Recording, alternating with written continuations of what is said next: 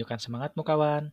Kali ini kita akan membahas bagaimana respon internasional terhadap kemerdekaan negara kita. Seperti yang kalian ketahui, negara kita itu merdeka 17 Agustus 1945. Untuk menjadi negara Indonesia, tidak hanya sekedar sudah melakukan proklamasi, namun perlu pengakuan lain dari beberapa negara untuk mengakui kedaulatan Indonesia. Untuk mewujudkannya, maka pemerintah Indonesia mulai meminta dukungan dari berbagai negara untuk pengakuan kedaulatan Indonesia. Pada pertemuan sebelumnya di kelas, kita udah tahu ya kalau negara kita itu pertama kali diakui oleh Mesir. Nah, ada Mesir, ada India, dan juga ada Australia. Mesir merupakan salah satu bagian sekutu yang mengakui kemerdekaan Indonesia dan mereka menggalang dukungan dengan Liga Arab untuk menerima kedaulatan Indonesia. Pada tanggal 22 Maret 1946, Mesir secara de facto mengakui kedaulatan Indonesia. Mesir juga meyakinkan Irak, Kerajaan Arab, dan Suriah untuk mendukung kemerdekaan Indonesia. Pada tanggal 10 Juni 1947, Mesir juga secara de jure akhirnya mengakui kedaulatan Indonesia dan Indonesia membuka kedutaan besar di Kairo. Tak lupa juga organisasi yang ada di sana yaitu Ikhwanul Muslimin, merupakan organisasi yang dikutai oleh Syekh Hasan Albana yang secara terus-menerus memberikan dukungannya terhadap Indonesia. Beliau mendukung dan memberikan kesempatan untuk beropini lewat pemberitaan media kepada mahasiswa Indonesia untuk menulis tentang kemerdekaan Indonesia dan koran lokal miliknya. Selain itu juga melalui tablik akbar dan demonstrasi. Selain itu, negara Liga Arab juga memiliki peran penting dalam pengakuan kedaulatan Indonesia. Pada tanggal 18 November 1946, Dewan Liga Arab mengajak negara-negara anggota Liga Arab untuk mengakui Indonesia sebagai negara yang merdeka dan berdaulat. Mereka memberikan dukungan kepada Indonesia karena beberapa alasan, yaitu alasan keagamaan, kekerabatan, dan kekeluargaan. India juga mengalami nasib yang sama dengan Indonesia, yaitu sama-sama pernah dijajah oleh bangsa asing. Karena kesamaan tersebut, maka terjalin rasa yang sama, sependeritaan, dan senasib. Terjadilah barter. Indonesia mengirimkan bantuan beras kepada India saat terjadi peristiwa kelaparan. Kemudian, India memberikan bantuan obat-obatan kepada Indonesia untuk membalas bantuan Indonesia yang pernah diberikan. Hal ini bertujuan untuk menembus blokade Belanda terhadap Indonesia.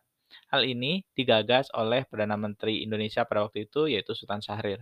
Ketika terjadi agresi militer II pada tanggal 19 Desember 1948, Indialah yang menjadi negara yang mengecam aksi serangan Belanda tersebut dan kemudian mengadakan konferensi Asia di New Delhi atas usulan Perdana Menteri India yaitu Pandit Jawaharlal Nehru dan Perdana Menteri Burma yaitu U Aung San. Pengakuan kedaulatan Indonesia dari Australia pun terjadi. Australia memberikan dukungan kemerdekaan kepada Indonesia. Hal ini karena hubungan yang sudah terjalin semenjak Indonesia dijajah oleh Jepang. Selain alasan lain, Australia mendukung Indonesia yaitu sama-sama ingin menyingkirkan Jepang sehingga Indonesia mendapat kedaulatan dari Australia. Lalu bagaimana peran PBB sebagai organisasi perdamaian dunia? Berawal dari pertemuan PBB pada 21 Januari 1946, perwakilan dari Republik Sosialis Ukraina mengusulkan agar masalah kemerdekaan Indonesia juga dibahas oleh PBB, dikarenakan adanya ancaman terhadap perdamaian dan keamanan internasional. Untuk meningkatkan eksistensi Indonesia di mata dunia internasional, maka Indonesia terus berupaya untuk menjadikan sengketa Indonesia Belanda menjadi salah satu agenda Dewan Keamanan PBB. Upaya ini selanjutnya didukung dengan upaya dari India dan Australia dengan mengajukan sengketa tersebut ke Dewan Keamanan PBB pada 28 Juli 1947 setelah aksi militer Belanda terhadap Indonesia pada 21 Juli 1947. Sejak itu, masalah sengketa Indonesia-Belanda selalu menjadi perhatian PBB. Dalam sejarah perjuangan bangsa Indonesia, setelah proklamasi, tercatat beberapa badan perdamaian dibentuk PBB untuk Indonesia. Di antaranya adalah ada Komisi Tiga Negara. Komisi Tiga Negara terbentuk akibat dari agresi militer Belanda I yang terdiri dari tiga negara, yaitu Australia dipilih oleh Indonesia dengan wakilnya Richard Kirby, Belgia dipilih oleh Belanda dan diwakili oleh Paul van Zielen, dan Amerika adalah pihak yang netral diwakili oleh Dr. Frank Graham. KTN berhasil mengantarkan pihak Indonesia ke meja perundingan Renville. Setelah KTN, ada juga UNCI atau United Nations Commission for Indonesia. Badan perdamaian ini dibentuk pada tanggal 28 Januari 1949 berdasarkan resolusi Dewan Keamanan PBB. Resolusi Dewan Keamanan PBB ini isinya adalah yang pertama, Belanda harus menghentikan semua operasi militer dan pihak Republik Indonesia diminta untuk menghentikan aktivitas gerilya. Kedua pihak harus bekerja sama untuk mengadakan perdamaian kembali. Yang kedua, pembebasan dengan segera dan tidak bersyarat semua tahanan politik dalam daerah Republik Indonesia oleh Belanda, terhitung sejak 19 Desember 1948. Belanda juga harus memberikan kesempatan kepada pemimpin Republik Indonesia untuk kembali ke Yogyakarta dengan segera. Kekuasaan Republik Indonesia di daerah-daerah Republik Indonesia menurut batas-batas persetujuan Renville dikembalikan kepada Republik Indonesia. Perundingan-perundingan akan dilakukan dalam waktu secepatnya dengan dasar persetujuan dari Perundingan Linggarjati, Perundingan Renville, dan berdasarkan pembentukan suatu pemerintahan interim federal paling lambat tanggal 15 Maret 1949. Pemilihan Dewan, pembuat Undang-Undang Dasar Negara Indonesia Serikat selambat-lambatnya juga akan dilaksanakan pada tanggal 1 Juli 1949.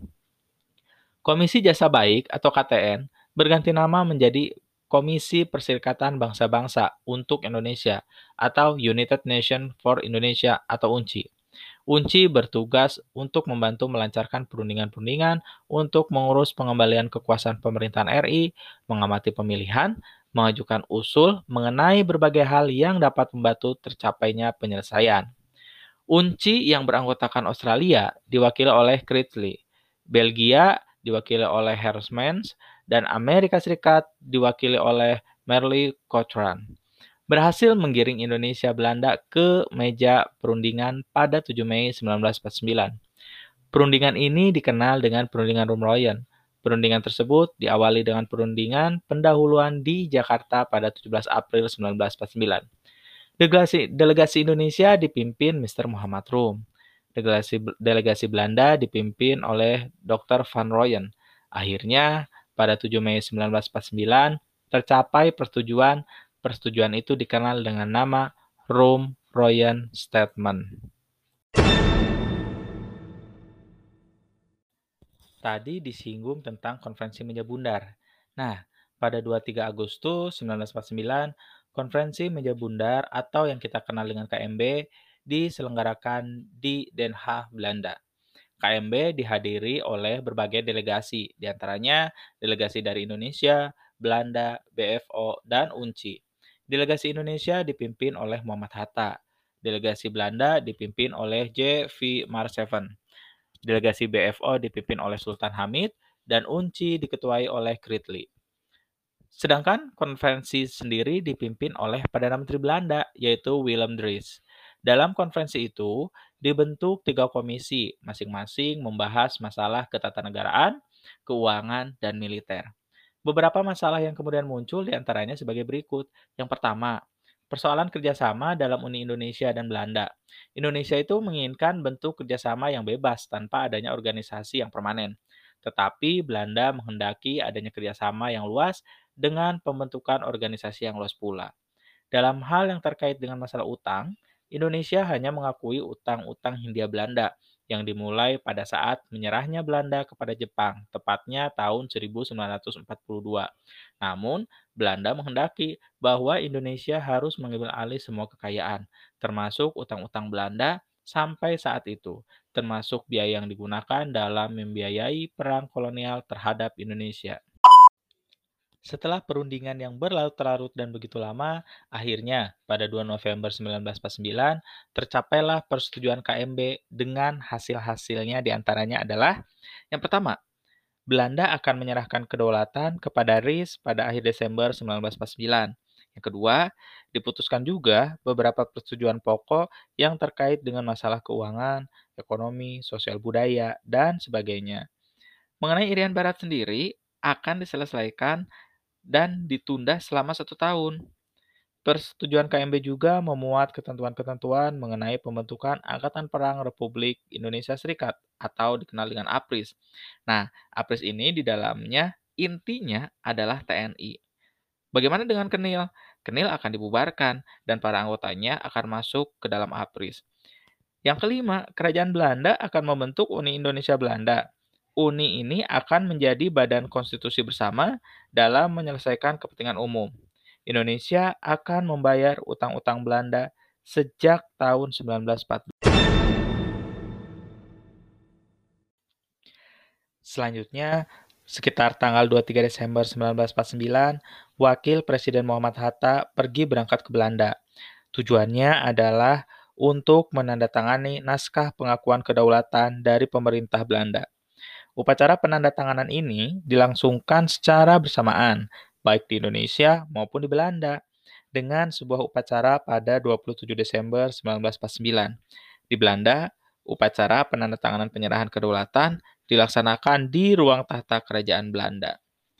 Para penandatanganan yang hadir adalah ada Ratu Juliana, ada Perdana Menteri William Drees, ada Menteri Sebang Lautan yaitu Mr. Session, dan Muhammad Hatta dari Indonesia. Di Jakarta sendiri, penandatanganan dilakukan oleh Sultan Hamengkubuwono ke-9 dan Wakil Tinggi Mahkota Mr. Ahaje Loving secara bersama-sama juga menandatangani naskah penyerahan kedaulatan. Pada tanggal yang sama juga, di Yogyakarta dilakukan pula penyerahan kedaulatan dari Republik Indonesia ke Republik Indonesia Serikat. Setelah penandatanganan, Presiden Soekarno kembali ke Jakarta untuk memangku jabatan baru sebagai Presiden Republik Indonesia Serikat. Setelah hampir selama empat tahun lamanya ditinggalkan, Jakarta sekarang kembali menjadi ibu kota Republik.